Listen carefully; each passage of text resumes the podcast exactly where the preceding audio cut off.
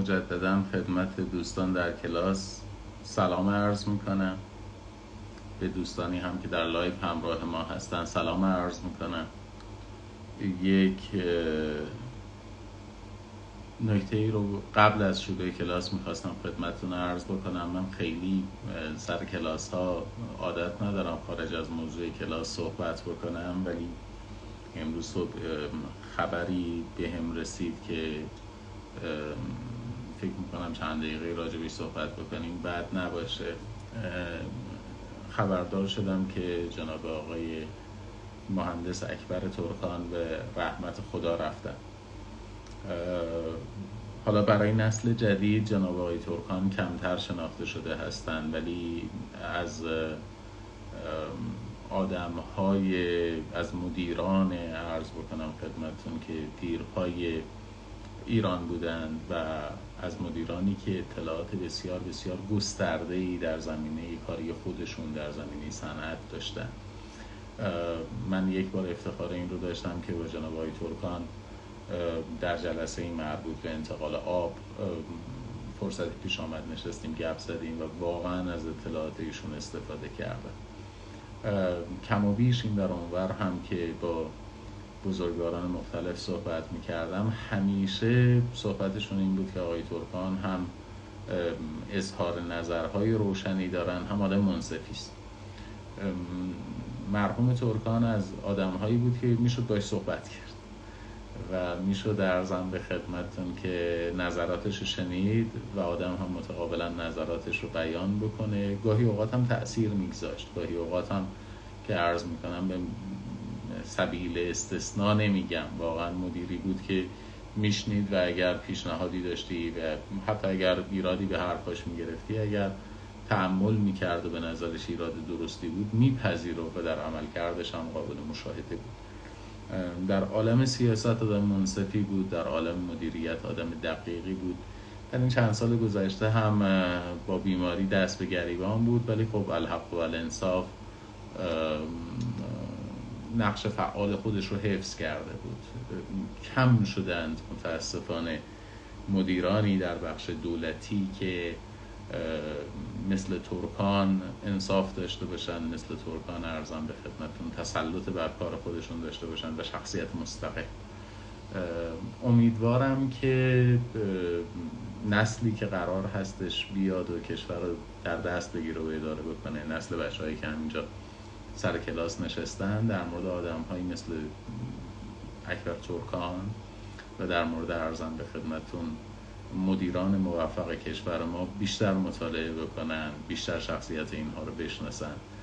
ما در یک دوره ناامیدی فراگیر به سر می‌بریم. مردم خیلی نسبت به آینده امیدوار نیستن نسبت به توانمندی های سیستم در مدیریت مشکلات امیدوار نیستند اما یک کشور رو مردمش می‌سازن. و مهمترین قضیه این هستش که ما هر جایی که ایستادیم سعی بکنیم در کاری که داریم انجام میدیم دقت داشته باشیم. یه اصطلاحی اروین دیالوم روانشناس و روانکاو امریکایی داره. به نظرم خیلی اصطلاح قابل تعملی است. میگه انسان ها در روابط با همدیگه موج می‌زنن. حرفی که امروز ما می‌زنیم کاری که ما امروز می‌کنیم حتی در خلوت خودمون. یک جایی در دور یا نزدیک روی آدم ها تاثیر می‌ذاره تاثیرات مثبت و تاثیرات منفی. بنابراین جدی زندگی کردن و زندگی رو جدی گرفتن به نظرم مقوله بسیار بسیار مهم و در این حال فراموش شده ای هست. من واقعا به دوستان پیشنهاد می‌کنم که زندگی کسانی رو که زندگی رو جدی گرفتن زندگی کسانی رو که عرض بکنم خدمتتون که با دقت زندگی کردن رو مطالعه بکنن و یادتون باشه دستاوردهای زندگی هر چقدر هم کوچیک تو حال خوب ما تاثیر می‌گذاره. و بی تفاوتی هر چقدر هم که کوچیک در حال بد ما تاثیرات جدی می‌ذاره. بنابراین مجددا برای مرحوم ترکان آرزوی روانشادی دارم و امیدوار هستم که انشاءالله نسل جدید بتونن جای خالی آدم های مثل اکبر ترکان رو پر. در موضوع درس خودمون در موضوع سازمان های بین المللی در مورد منشور ملل متحد صحبت می کردیم فصل اول رو به پایان رسوندیم در مورد اهداف و وظایف سازمان ملل متحد صحبت کردیم رسیدیم به فصل دوم. عضویت روشمون هم این هستش که ماده به ماده پیش میریم و در مورد هر کدوم از مواد نکته ای اگر وجود داشته باشه و به ذهن من برسه خدمتون عرض خواهم ماده سه مقرر کرده است. اعضای اصلی ملل متحد کشورهایی هستند که در کنفرانس ملل متحد راجب سازمان بین المللی در سان فرانسیسکو شرکت نموده یا قبلا اعلامیه ملل متحد مورخ اول ژانویه 1942 را امضا کرده و این منشور را امضا و بر طبق ماده 110 تصویب نماید. منظور از اعضای اصلی در واقع واژه اعضای اصلی در مقابل اعضای فرعی قرار نمی‌گیره. منظور این نیستش که اعضایی که مشمول ماده سه میشن به عنوان اعضای اصلی در مقابل دیگران در واقع حقوق بیشتری دارن یا جایگاه رفیع تری دارن. ماده سه فقط داره تعریف می‌کنه چه کشورهای مؤسس سازمان ملل متحد هستند بقیه کشورهای جهان هم که در کنفرانس سان فرانسیسکو حضور نداشتن از این حق برخوردار بودند و از این حق برخوردار هستند که به عضویت سازمان ملل متحد پذیرفته بشن و در صورت پذیرفته شدن به عضویت سازمان ملل متحد حقوق و جایگاه برابری با دیگران دارند پس بنابراین عنایت بفرمایید منظور از اعضای اصلی کشورهای مؤسس سازمان ملل متحد هست. ایران هم از کشورهایی هست که در تأسیس سازمان ملل متحد مشارکت داشته. در یکی دو تا بند از مواد منشور هم پیشنهادات ایران ارائه داده است که مورد پذیرش قرار گرفته. از جمله وقتی در ماده پیشین یعنی در ماده یک بند یک صحبت می کردیم و اشاره شد به اینکه سیستم ملل متحد هدف اصلیش صلح امنیت بین المللی است. در انتهای بند وقتی اشاره شده است به شیوه های مسالمت آمیز بر, بر طبق اصول عدالت و حقوق بین الملل پیشنهاد درج اصطلاح اصول عدالت پیشنهاد دولت ایران بوده است.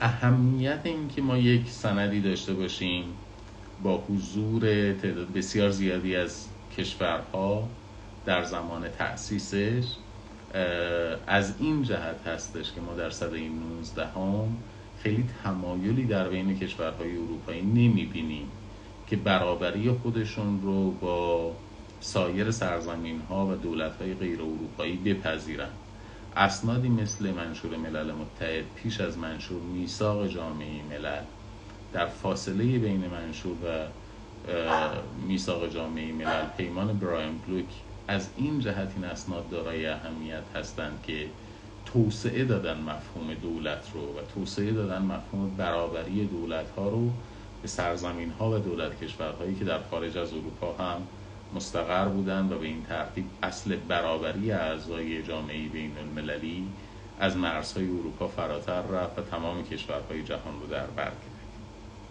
ماده چهار بند یک.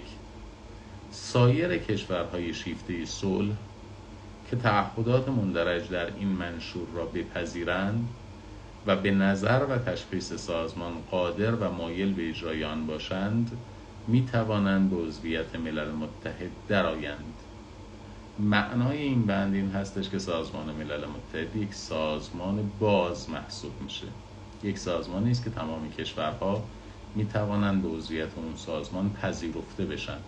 ما سازمان های بین المللی رو از حیث عضویت تقسیم می کنیم به سازمان های باز و سازمان های بسته. سازمان هایی که در اونها پذیرش عضویت برای همه به رسمیت شناخته شده و سازمان هایی که پذیرش عضویت در اونها به روی همگان باز نیست. مثلا اتحادیه اروپایی یا اتحادیه اروپایی یک سازمان بسته ای محسوب میشه. طبیعتا فقط کشورهای اروپا می توانند به عضویت این سازمان در بیان و ضوابط پیچیده و مفصلی هم برای این عضویت وجود داره. اما در مقابل سازمانی مثل سازمان ملل متحد سازمانی است که تأسیس شده است برای فراگیری یعنی برای اینکه همه کشورها رو به عضویت خودش بپذیره. بند دو قبول هر کشوری که واجد شرایط مذکور باشد به عضویت ملل متحد منوط به تصمیمی است که مجمع عمومی بنابر توصیه شورای امنیت اتخاذ می نماید یعنی برای عضویت کشور در سازمان ملل متحد ضروری است که ابتداعا شورای امنیت بپذیره شناسایی بکنه اون دولت کشور رو و عضویت اون دولت کشور رو هم پیشنهاد بدهد به مجمع عمومی. بنابراین اگر در شورای امنیت مخالفت بشود ویژه توسط یکی از اعضای دائم با شناسایی یک دولت کشور یا مخالفت بشود با عضویتش در سازمان ملل متحد به بحث عضویتش در سازمان منتفی خواهد بود چون شورای امنیت توصیه نمی‌کنه به مجمع عمومی و مجمع عمومی هم رأسا بدون توصیه شورای امنیت نمی‌تواند عضویت عضو جدید رو تصویب بکنه. این مکانیزم عرض بکنم خدمتون توی سازمان های تخصصی ملل متحد وجود نداره. یعنی مجمع عمومی سازمان های تخصصی ملل متحد می‌تواند یک کشوری رو عضویت بپذیره کما اینکه مثلا یونسکو فلسطین رو به عضویت پذیرفت و اتفاقا به دلیل پذیرش عضویت فلسطین در یونسکو ایالات متحده امریکا اعتراض کرد و خارج شد از یونسکو. اما اگر همین سرزمین فلسطین بخواد به عضویت سازمان ملل متحد در بیاد شرط اولیش این هستش که شورای امنیت و ویژه اعضای دائم شورای امنیت اولا فلسطین رو به عنوان یک دولت کشور شناسایی بکنن و ثانیا توصیه بکنن به مجمع عمومی پذیرش عضویت کشوری مثل فلسطین. بند دو معذرت می‌خوام. ماده پنج. هر عضو ملل متحد که از طرف شورای امنیت بر علیه آن اقدام احتیاطی یا قهری به عمل آمده است ممکن است به وسیله مجمع عمومی و بنابر توصیه شورای امنیت از اعمال حقوق و مزایای عضویت معلق گردد. اعمال حقوق و مزایای مزبور ممکن است به وسیله شورای امنیت مجددا برقرار شود. من تقاضا می‌کنم به این صلاحیت های شورای امنیت و مجمع عمومی خیلی دقت داشته باشید. ویژه برای امتحان کارشناسی ارشد این ظرافی که در منشور وجود داره خیلی اهمیت داره. اگر یک کشوری زیل فصل هفت منشور قرار بگیره یعنی اقداماتی که شورای امنیت برای حفظ یا بازگشت صلح امنیت بین المللی ضروری و الزام آور اگر کشوری زیل فصل هفت قرار بگیره و اقدامی علیه این کشور معمول بشه بر اساس ماده 41 یا بر اساس ماده 42 ماده 41 هر گونه محدودیتی رو به شورای امنیت اجازه می‌دهد و از بکند به استثنای مجوز حمله نظامی. ماده 42 به شورای امنیت اجازه توسل به قوای مسلح و حمله نظامی هم میده. پس ماده 41 شامل هر محدودیتی است. به استثنای حمله نظامی ماده 42 شامل محدودیت هایی است که می‌تواند شامل حمله نظامی و اقدامات نظامی هم باشه اگر یک کشوری زیل فصل هفت منشور قرار گرفت یعنی بر اساس ماده 41 تصمیماتی علیهش اتخاذ شد بر اساس ماده 42 تصمیماتی علیهش اتخاذ شد. شورای امنیت می‌تواند توصیه بکند به مجمع عمومی که حقوق و مزایای عضویت اون عضو رو به حالت تعلیق در بیاره. این از زاویه دید سازمانی است. یعنی در چارچوب داخلی سازمان شورای امنیت می‌تواند توصیه بکند به مجمع عمومی که عضویت رو به حالت تعلیق دهد آیا رأسا هم می‌تواند این کار را انجام بدهد؟ من به نظرم جز صلاحیت های شورای امنیت هست که رأسا عضویت رو به حالت تعلیق در بیاره یا حقوق ناشی از عضویت رو به حالت تعلیق در بیاره. رفع این تعلیق هم در اختیارات مجمع عمومی نیست. درست است که مجمع عمومی اگر یک کشوری زیل فصل هفت قرار گرفته باشه به توصیه شورای امنیت می‌تواند عضویت یا حقوق ناشی از عضویتش رو به حالت تعلیق در بیاره. اما رفع این تعلیق در صلاحیت شورای امنیت در صلاحیت مجمع عمومی نیست. شورای امنیت می‌تواند اون تعلیق عضویت یا تعلیق حقوق ناشی از عضویت رو که ناشی از شمول یک کشور در زیل فصل هفت هستش منتفی بکنه. دقت بفرمایید مصادیق تعلیق عضویت و مصادیق تعلیق حقوق ناشی از عضویت صرفا به این بند محدود نمیشه. این موارد دیگری هم وجود دارد که یک کشور ممکن عضویتش یا حقوق ناشی از عضویتش بالا تعلیق در بیاد. از جمله وقتی حق عضویت خودش رو پرداخت نمی‌کنه.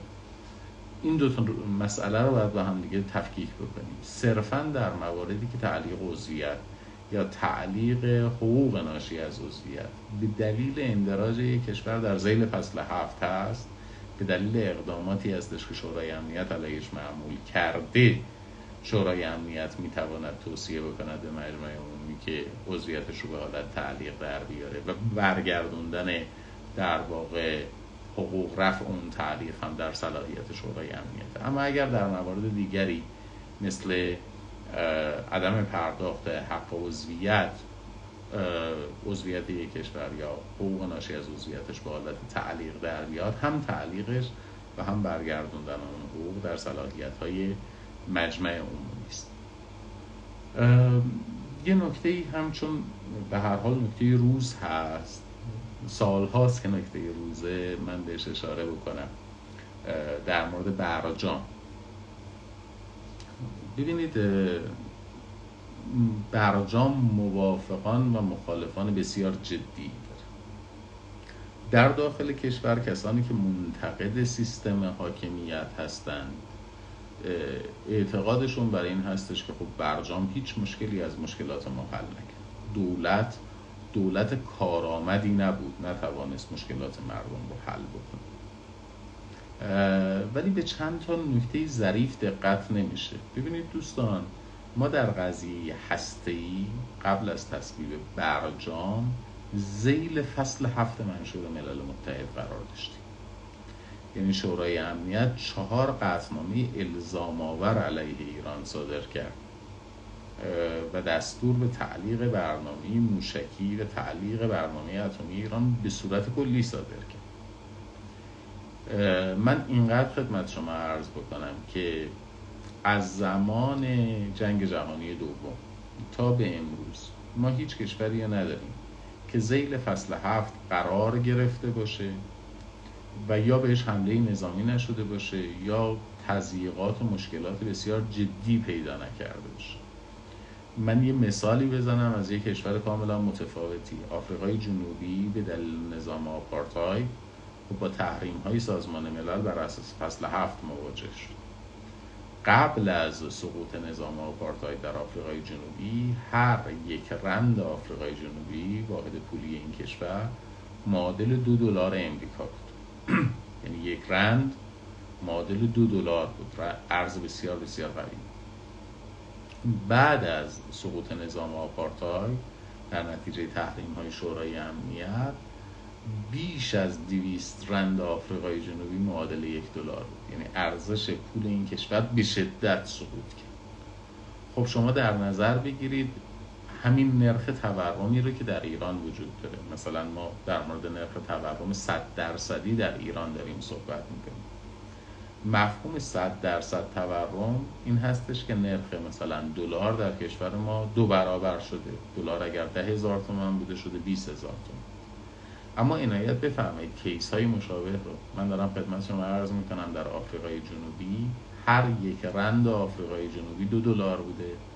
به امروز بیش از دیویست رند آفریقای جنوبی میشه یک دلار.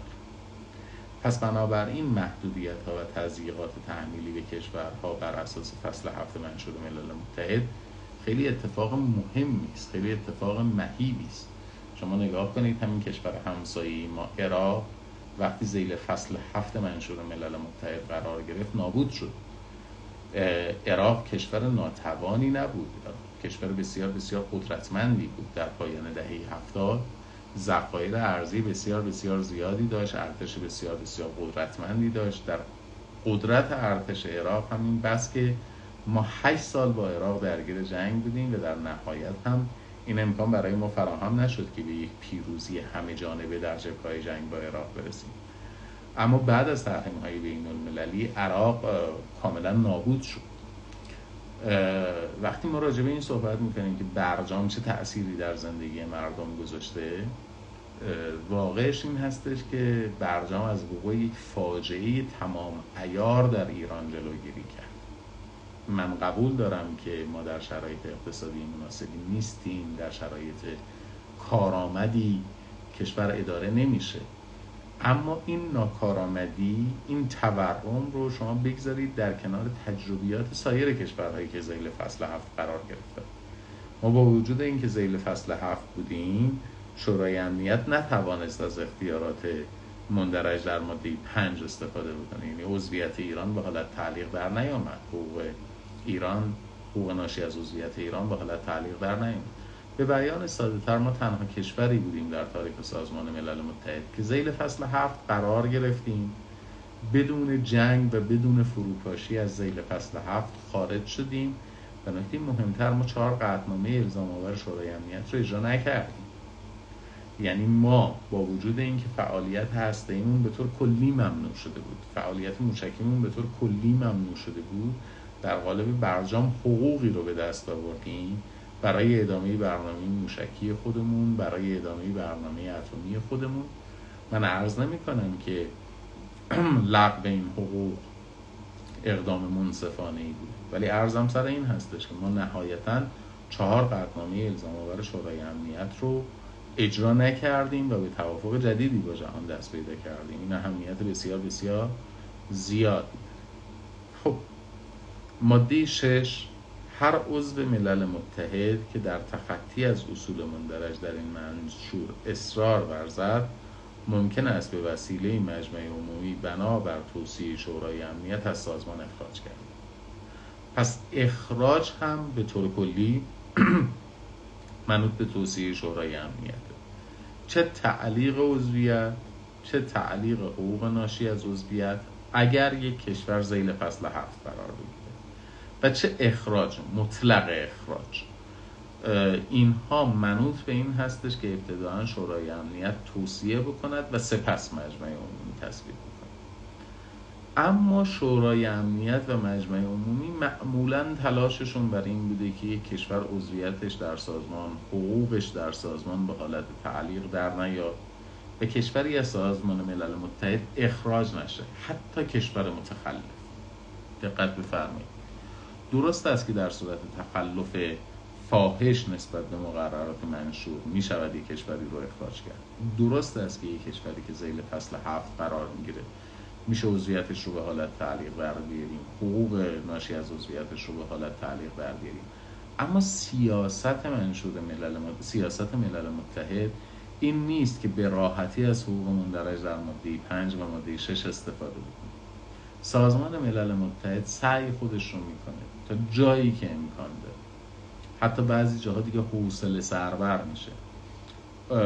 با کشور متخلف در قالب تعلیق عضویت در قالب تعلیق حقوق ناشی از عضویت یا در قالب اخراج برخورد نکنه.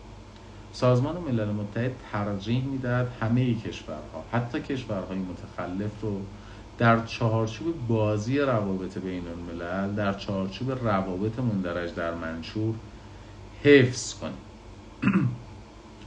به چه دلیلی؟ به دلیل اینکه سازمان ملل متحد تجربه جامعه ملل رو به میراث با خودش همراه داره. جامعه ملل از اختیار خودش در خصوص اخراج خیلی استفاده کرد.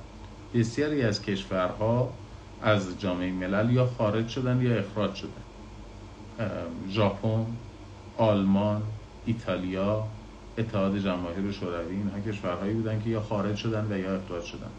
و همین کشورها در وقوع جنگ جهانی دوم نقش محوری داشتند یعنی اینکه وقتی جامعه ملل نتوانست عضویت ایالات متحده امریکا رو با خودش همراه بکنه اتحاد جماهیر شوروی رو با خودش همراه بکنه آلمان، ایتالیا، ژاپن خروج این بازیگران عمده از, از جامعه ملل یکی از دلایل اصلی در واقع وقوع جنگ جهانی دوم و از بین رفتن کارآمدی جامعه ملل.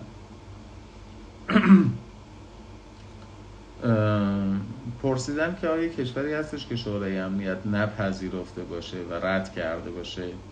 ببینید ما فقط یک مورد در واقع اخراج از سازمان ملل داریم. اون هم در مورد چین تایپه یا تایوان هستش. وقتی سازمان ملل متحد شکل گرفت یک مسئله وجود داشت که نماینده چین در سازمان ملل متحد چه کسی است؟ چه نهادی چه اینتیتی چه موجودیتی نماینده چین محسوب میشه. دلیلش هم این بود که در جریان جنگ جهانی دوم چین درگیر انقلاب کمونیستی هم بود. یعنی یک جنگ داخلی داشت نیروهای ماو با نیروهای در واقع ملی درگیر بودن. از طرف دیگه در جریان جنگ جهانی دوم هم جبهه جنگ فعال نهایتا نیروهای در واقع ملی در چین شکست خوردن عقب نشینی کردن به جزیره تایوان. و کل سرزمین اصلی چین به تصرف حزب کمونیست تا مدت ها در سازمان ملل متحد نمایندگی در واقع چین بر عهده چین ملی بود تایوان. زمانی که مسئله عادی سازی در واقع حزب کمونیست چین با سایر قدرت های جهانی از جمله ایالات متحده امریکا آغاز شد مهمترین توافقی که صورت گرفت این بود که در واقع چین کمونیست به عنوان نماینده چین در سازمان ملل متحد پذیرفته بشه. خب دقت بفرمایید که چین تایوان رو به عنوان یک کشور به رسمیت مثلا. یعنی معتقد از تایوان بخشی است از سرزمین چین که الان در اشغال نیروهای چین ملی است. تا الان هم که چین اقدامی نکرده است برای اشغال تایوان با وجود اینکه تایوان رو کشور تلقی نمی‌کنه با وجود اینکه جزی از خاک خودش تلقی می‌کنه. یکی در واقع مسئله فاصله دریایی چون تایوان یه جزیره است و در تمام این دوران چین نیروی دریایی قدرتمندی نداشته و دوم برای پرهیز از تنش با ایالات متحده امریکا چون ایالات متحده امریکا به شدت از لحاظ تسلیحاتی چین تایپه رو یا تایوان رو یا چین ملی رو در واقع تقویت کرد. اتفاقا یکی از دلایلی که امروز چین قدرت دریایی خودش رو به صورت گسترده توسعه داده همین مسئله تایوان بوده تا بتونه محاصره تایوان رو در واقع انجام بده. معذرت می‌خوام. بررسی های نظامی هم نشون میده که از لحاظ در واقع شناورهای جنگی به زودی چین ایالات متحده امریکا هم پشت سر خواهد گذاشت. ولی علیه حالا تا اونجایی که به مسئله منشور مربوط میشه و به سازمان ملل مربوط میشه وقتی پذیرفته شد که چین کمونیست به عنوان نماینده دولت چین به عنوان نماینده کشور چین در سازمان ملل عضویت داشته باشه از این جهت که حزب کمونیست چین تایپه رو به عنوان یک کشور به رسمیت نمیشنا و سرزمین اشغالی تلقی می‌کرد توسط نیروهای چین ملی تایوان از سازمان ملل متحد اخراج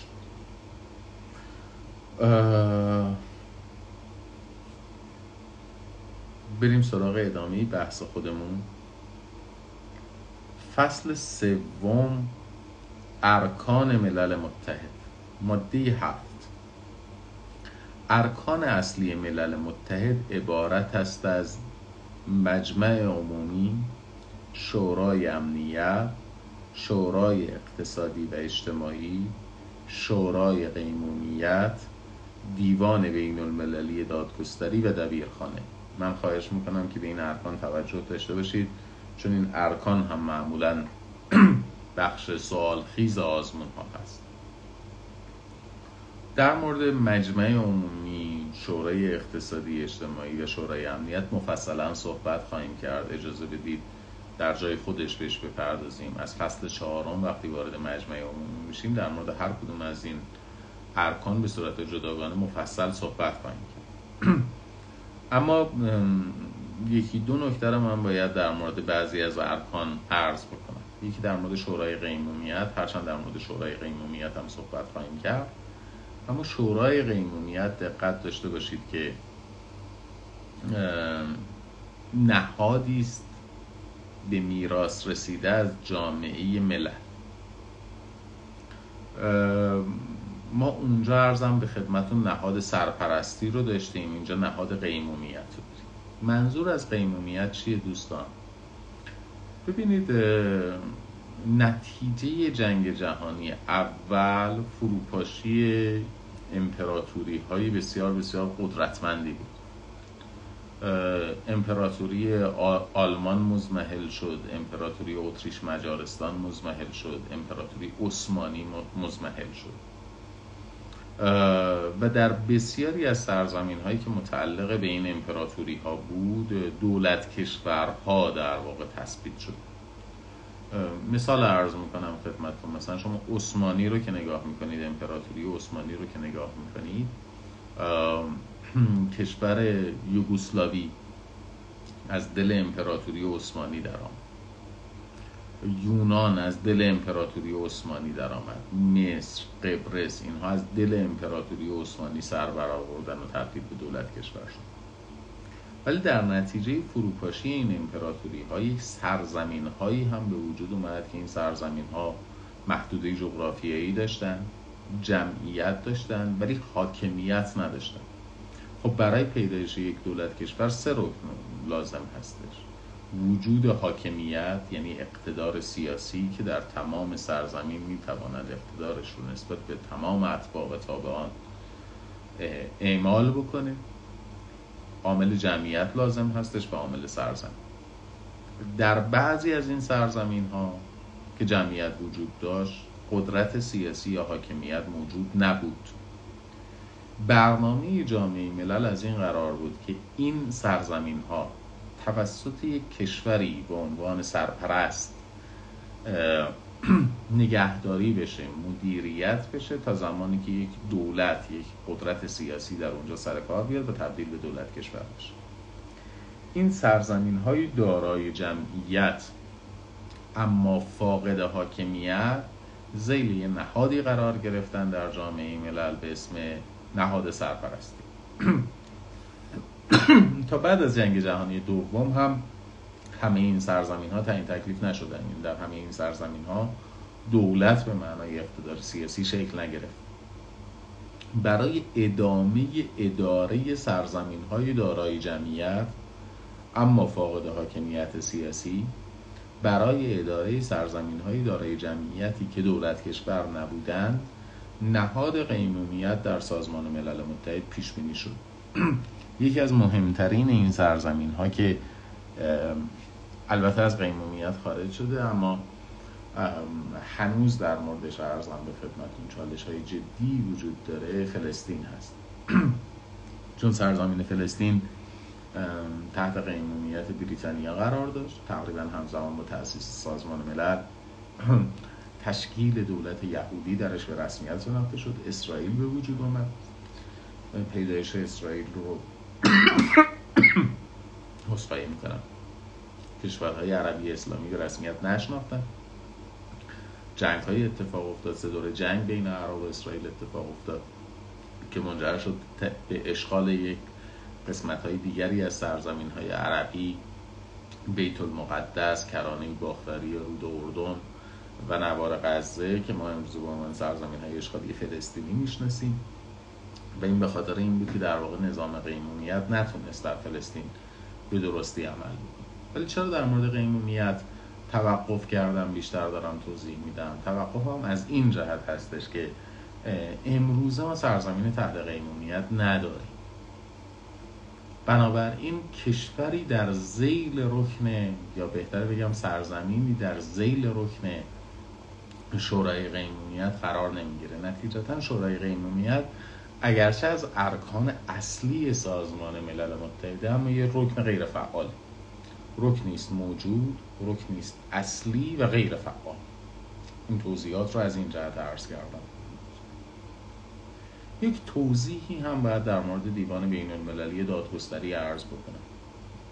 دوستان دیوان بین المللی دادگستری رکن قضایی ملل متحد است.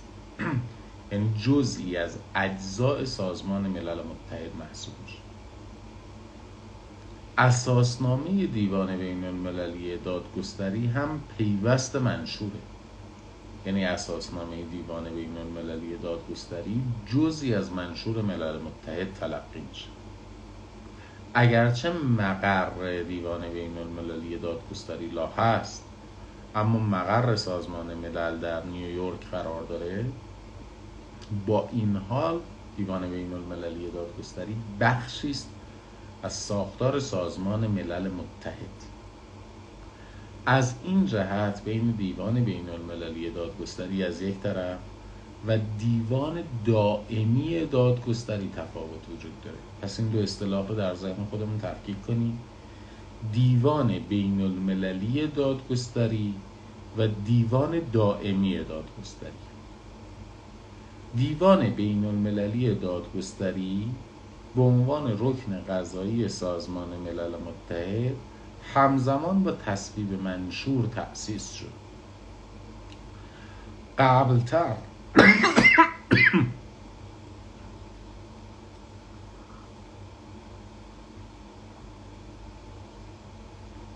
خواهی می‌کنم. قبلتر قبل از تأسیس سازمان ملل متحد. قبل از تأسیس دیوان بین المللی دادگستری در دوره جامعه ملل ما یک دادگاه دیگری داشتیم به اسم دیوان دائمی دادگستری. اما دیوان دائمی دادگستری جزء ارکان جامعه ملل نبود. یعنی دقت داشته باشید. سازمان ملل متحد در زیل خودش دیوان بین المللی دادگستری رو داره. اما دیوان اما جامعه ملل یک نهاد مستقلی بود. دیوان دائمی دادگستری هم یک نهاد مستقل. با هم همکاری داشتن اما مستقل از هم دیگه بود. دلیل تفاوت در این ساختار چیه؟ چرا دیوان بین المللی دادگستری جزئی است از ساختار ملل متحد؟ و چرا دیوان دائمی دادگستری مستقل از جامعه ملل بود؟ این برمیگرده به نحوه ایجاد نظم حقوقی بعد از جنگ جهانی اول که با نحوه ایجاد نظم حقوقی بعد از جنگ جهانی دوم متفاوت. نظم حقوقی بعد از جنگ جهانی اول مبتنی است بر معاهده صلح ورسای یا معاهدات صلح ورسای. بین دول غالب و دول مغلوب. یعنی نظم حقوقی بعد از جنگ جهانی اول تابع معاهده ورسایی. حالا این معاهده ورسایی که داریم راجبش صحبت می‌کنیم در زیل خودش یه سری پیوست هایی داره. یعنی معاهده صلح ورسای یه معاهداتی هم بهش پیوست شد یکی از پیوست های معاهده صلح ورسای میثاق جامعه ملل پس معاهده صلح ورسای رو داری. بهش پیوست شده است میثاق جامعه ملل یکی دیگه از اسنادی که پیوست شده است به معاهده صلح ورسای اساسنامه دیوان دائمی دادگستری است. چون نظم حقوقی بعد از جنگ جهانی اول مبتنی است بر معاهده صلح ورسای بنابراین میثاق جامعه ملل و دیو... اساسنامه دیوان دائمی دادگستری هر کدوم مستقلا زیل معاهده ورسای قرار می اما ما بعد از جنگ جهانی دوم شاهد انعقاد یک معاهده صلح نیستیم. جنگ جهانی اول تمام میشه یک معاهده ای منعقد می شود بین دول فاتح و دول مغلوب به اسم معاهده ورسای. اما بعد از جنگ جهانی دوم معاهده صلحی بین دول فاتح و ارزم به خدمتون دول مغلوب منعقد نمیشه. نظم حقوقی بعد از جنگ جهانی دوم مبتنی است بر منشور ملل متحد. حالا چون منشور سند اصلی برقرار کننده این نظم حقوقی بعد از جنگ جهانی دوم هستش اساسنامه دیوان بین المللی دادگستری میاد میشه جزی از منشور و دیوان تبدیل می شود به یکی از ارکان اصلی سازمان ملل متحد.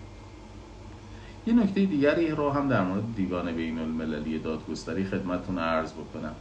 هی این نام رو دارم تکرار می‌کنم تا توی ذهنتون جا بگیره.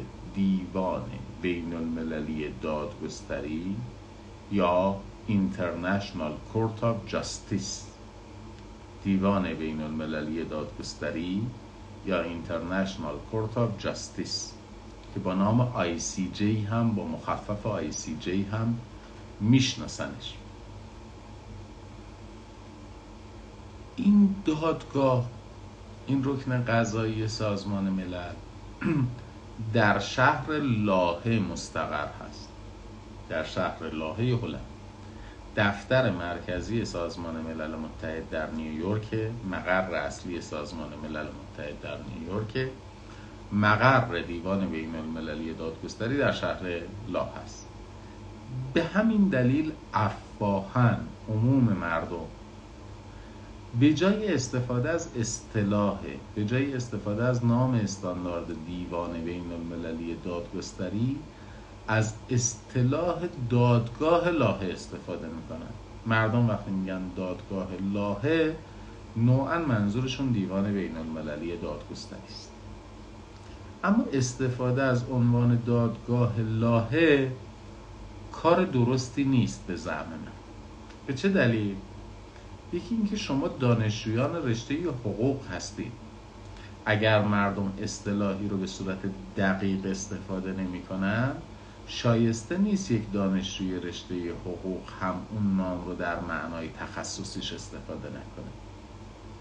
نام این نهاد قضایی دیوان بین المللی دادگستری است. نه دادگاه لاهه پس بنابراین بهترین هستش که ما از نامی استفاده کنیم که در اسناد بین المللی رسما مورد استفاده قرار گرفته. این دلیل اول. اما دلیل دومی هم وجود داره.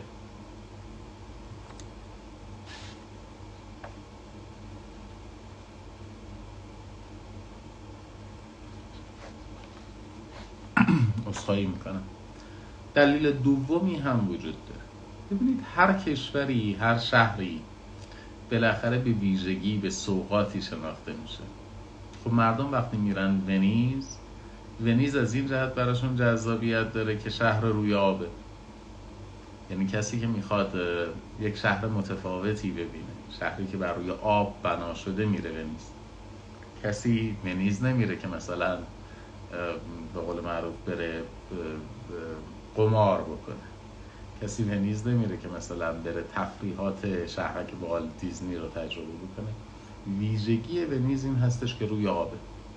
یا کسانی که میرن شهر بارسلون به خاطر این هستش که بارسلون رو به عنوان یک موزه بدون سقف تلقی می‌کنن.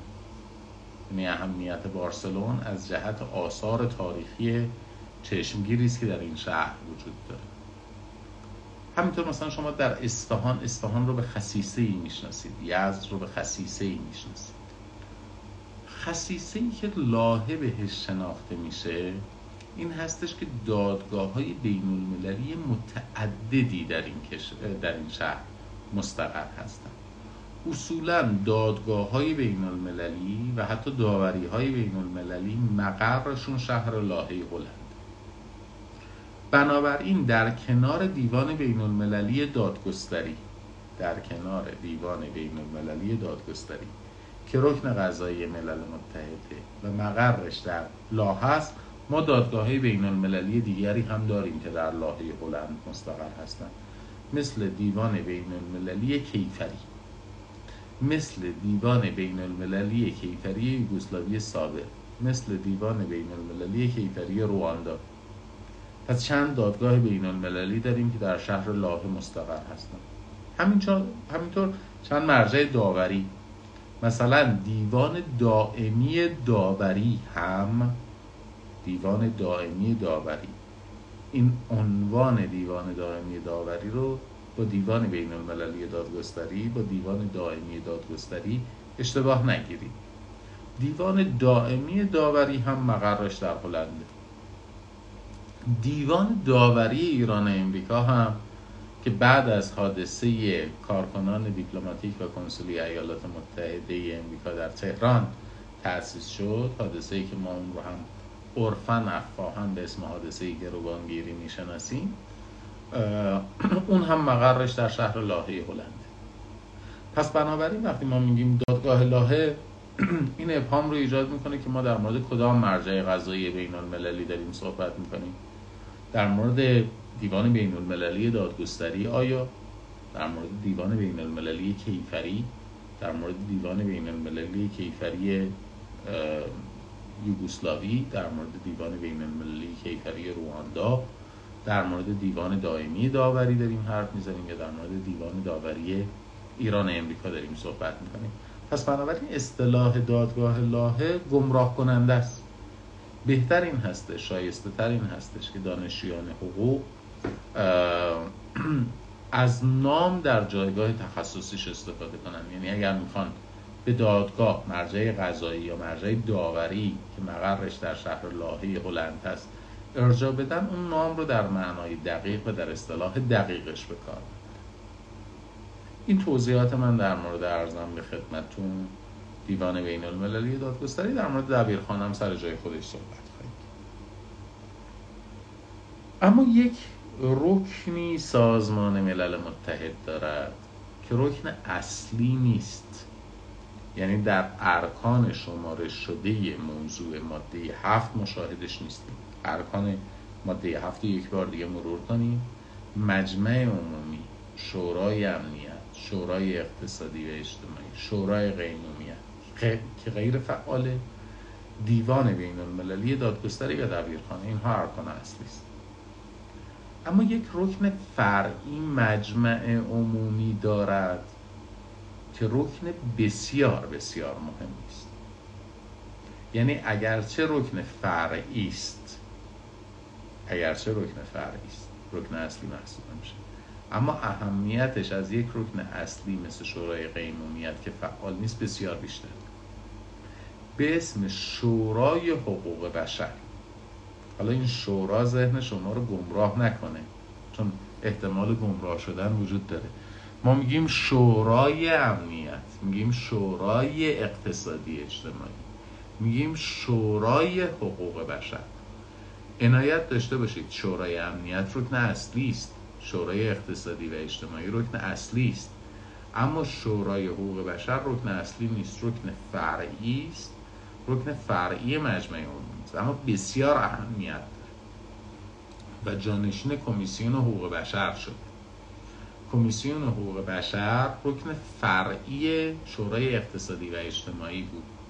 اگر شما نگاه بکنید در اهداف منشور حالا وقتی برسیم به شورای اقتصادی و اجتماعی هم می‌بینید یکی از اهدافی که برای شورای اقتصادی و اجتماعی پیش بینی شده توسعه حقوق بشر. به همین دلیل در زیل شورای اقتصادی و اجتماعی یه رکن فرعی به وجود آمد به اسم کمیسیون حقوق بشر. بعدها کمیسیون حقوق بشر به عنوان رکن فرعی شورای اقتصادی و اجتماعی منحل شد. و یک رکن فرعی دیگری تأسیس شد زیل مجمع عمومی به اسم شورای ام به اسم شورای حقوق بشر. حال دلیل انحلال کمیسیون حقوق بشر چی بود؟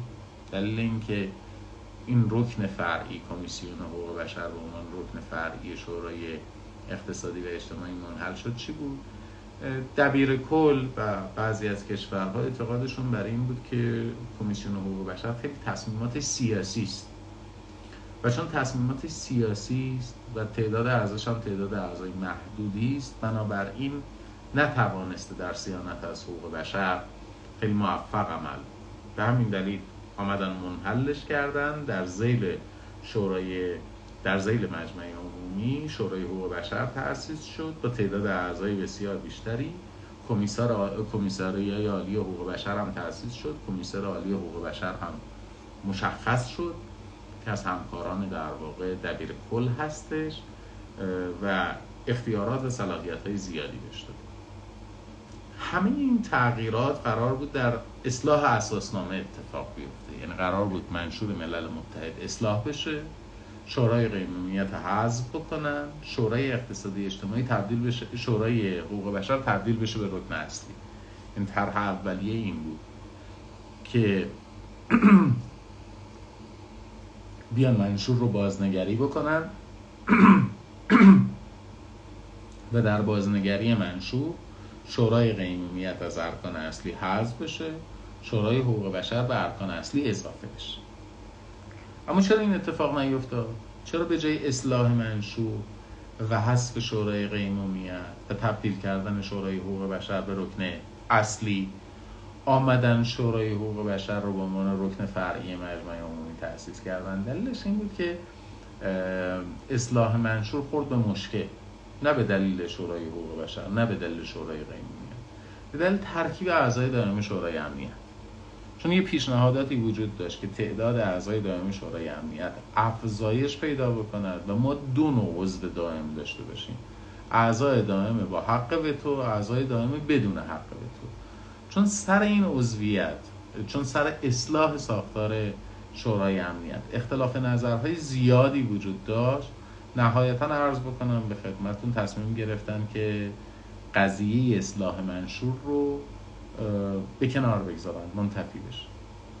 چون اصلاح منشور منتفی شد دیگه نمی‌تونستن یک رکن اصلی رو حذف بکنن نمی‌تونستن شورای قیمومیت حذف و نمی‌توانستن رکن اصلی هم اضافه بکنن چون اضافه کردن رکن اصلی نیازمند اصلاح منشور بود. از این جهت بود که شورای قیمومیت غیر فعال رو به عنوان رکن اصلی نگه داشتن و شورای حقوق بشر رو هم تبدیل کردن به رکن فرعی مجمع عمومی. این در مورد در واقع ارکان.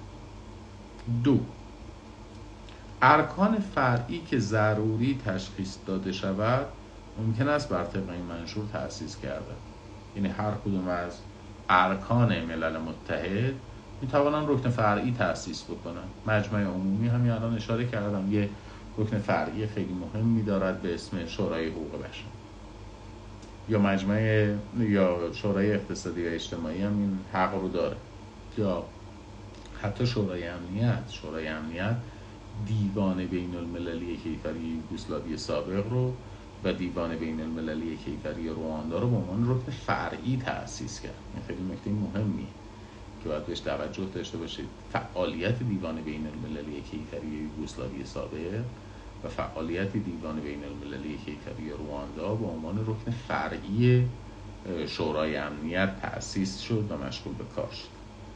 ماده 8 سازمان ملل متحد برای تصدی هر شغلی به هر عنوان تحت شرایط مساوی در ارکان اصلی و فرعی خود هیچ گونه محدودیتی در استخدام مردان و زنان برقرار نخواهد کرد. یعنی تلاش بر این هستش که یک در واقع ارزم به خدمتتون برابری جنسیتی در به کارگیری کادر وجود داشته باشه. هرچند غلبه همواره با مردان بوده. توی اتحادیه اروپا تلاش خیلی بیشتر بوده برای اینکه در واقع به کارگیری بانوان و فعالیت بانوان در سازمان در اتحادیه اروپا بیشتر باشه. یعنی در واقع هدف برابری در چارچوب اتحادیه اروپا خیلی بیشتر محقق شده در تا سازمان ملل متحد. ولی ما بانوان بسیار موثری هم در سازمان ملل متحد داریم. مثلا الان خانم میشل باشله که در واقع وظایف کمیسار عالی حقوق بشر رو ایفا می‌کنه فرد بسیار قدرتمندی سابقه فعالیت های سیاسی داره سابقه ریاست جمهوری داره و جز بانوان بسیار نفوذ در سازمان ملل متحد محسوب میشه.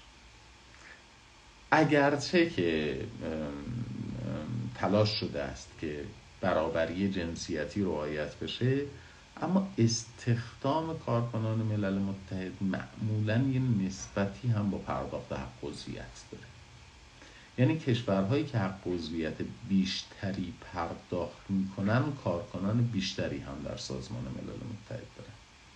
طبیعتا بیشترین حق عضویت توسط ایالات متحده امریکا پرداخت میشه و در نتیجه بیشترین تعداد کارمندان سازمان ملل متحد هم اتباع ایالات متحده امریکا هست هر کشوری متناسب در تناسب با حق عضویتی که پرداخت می‌کنه تعدادی از ارزان به خدمتون کارکنان سازمان ملل متحد از اتباع اون کشور انتخاب میشن. اما مشخصا در مورد دبیر کل ترجیح و رویه این بوده بدون اینکه قاعده در خود متن در واقع منشور وجود داشته باشه. داشته باشه. رویه معمول این بوده که دبیر کلهای سازمان ملل متحد از بین اعضای دائم شورای امنیت انتخاب نشن تا به حال ما دبیر کلی نداشتیم که تابعیت اعضای دائم ملل متحد رو داشته باشه. دبیر کل آمریکایی یا دبیر کل فرانسوی انگلیسی نداشتیم. از باقی کشورها انتخاب شد. نحوه رفتار در واقع دبیر کلها هم با هم دیگه یکسان نبوده. معمولا دبیر کلهای سازمان ملل متحد در عمل افراد محافظ کاری هستند. مثل مثلا همین آنتونیو گوترش که الان دبیر کل سازمان ملل متحد محسوب میشه یا بانکیمون که دبیر کل پیشین سازمان ملل متحد بود یا کوفی انان. اینها افراد در واقع در عمل محافظ کار و محتاطی هستند طبیعی هم هست. چون به هر حال مواضع متعارض کشورها رو می‌خوان با هم دیگه هم کنن. ویژه و مواضع متعارض قدرت های بزرگ. البته ما دبیر هم داشتیم که رفتارهاشون رفتارهای محکمتری بوده. علیه دولت های قدرتمند موضع گیری کردن. از جمله پتروسقالی پتروسقالی دبیر کل مصری ملل متحد بود که در مواردی موضع گیری های خیلی سختی هم علیه ایالات متحده امریکا داشت به اتفاقا به دلیل همین موزگیری های سختی که پتروس خالی از خودش نشون داد فقط برای یک دوره به عنوان دبیر کل ملل متحد انتخاب شد. دبیر کل ها معمولا دو دوره ای هستن برای دو دوره انتخاب میشن دو دوره متوالی. ولی پتروس خالی از معدود دبیر کل هایی بود که مواضع محتاطانه اتخاذ نمی‌کرد مواضع تندی داشت علیه ارزم به خدمتون قدرت های بزرگ از جمله ایالات متحده و به همین دلیل برای یک دوره انتخاب شد. در عین اینکه خب معمولا ارزم به خدمتون دبیر کلها معمولا نقش محتاطانه ای از خودشون نشون میدن ولی در مواردی هم با حفظ همون موضوع محتاطانه نقش فعالی در حل و فصل اختلافات بین المللی بعضی از دبیر ها از خودشون نشون بده و بعضی از دبیر ها هم نه. یعنی بعضی از دبیر ها خیلی نقششون فعال نیست. این دیگه به پرسوناژ به ویژگی شخصی دبیر ها بستگی داره. ما دبیر هایی داشتیم که نقش فعالی از خودشون نشون دادن. مثل دبیر کل مرحوم سازمان ملل کوفی انان دبیر کل فعالی یا فعالتر از او کسی که در اجرای قطنامه 598 خیلی نقش فعالی بازی کرد خاویر پرز دکویا او دبیر کل بسیار فعالی بود. من بعضی وقتا به شوخی میگم میگم او اینقدر فعالیت کرد که در پایان دوره دبیر کلی خودش یک جهان بدون جنگ رو تحویل دبیر کل بعدی داد تحویل پتروسپالی داد. تقریبا در تمام اختلافات بین المللی نقش بسیار بسیار فعالی از خودش بروز داد و در مذاکرات اجرای قطعنامه 598 هم در شرایطی که تنش بین ایران و عراق خیلی شدید بود نقش بسیار فعالی داشت. در مذاکرات بین تارق عزیز نماینده صدام و آی دکتر ولایتی وزیر امور خارجه وقت ایران. کوفیانان نقش بسیار بسیار مهمی داشت برای اینکه تنش رو کم بکنه و طرفین رو در موقعیت مذاکره حفظ بکنه. خب اگر اجازه بدید بحثمون رو در همینجا تمام بکنیم. هفته آینده وارد فصل چهارم میشیم و در خصوص مجمع عمومی صحبت خواهیم کرد. من بحث رو در live تمام می‌کنم. در خدمت بچه های کلاس خواهم بود. خسته نباشید و خدا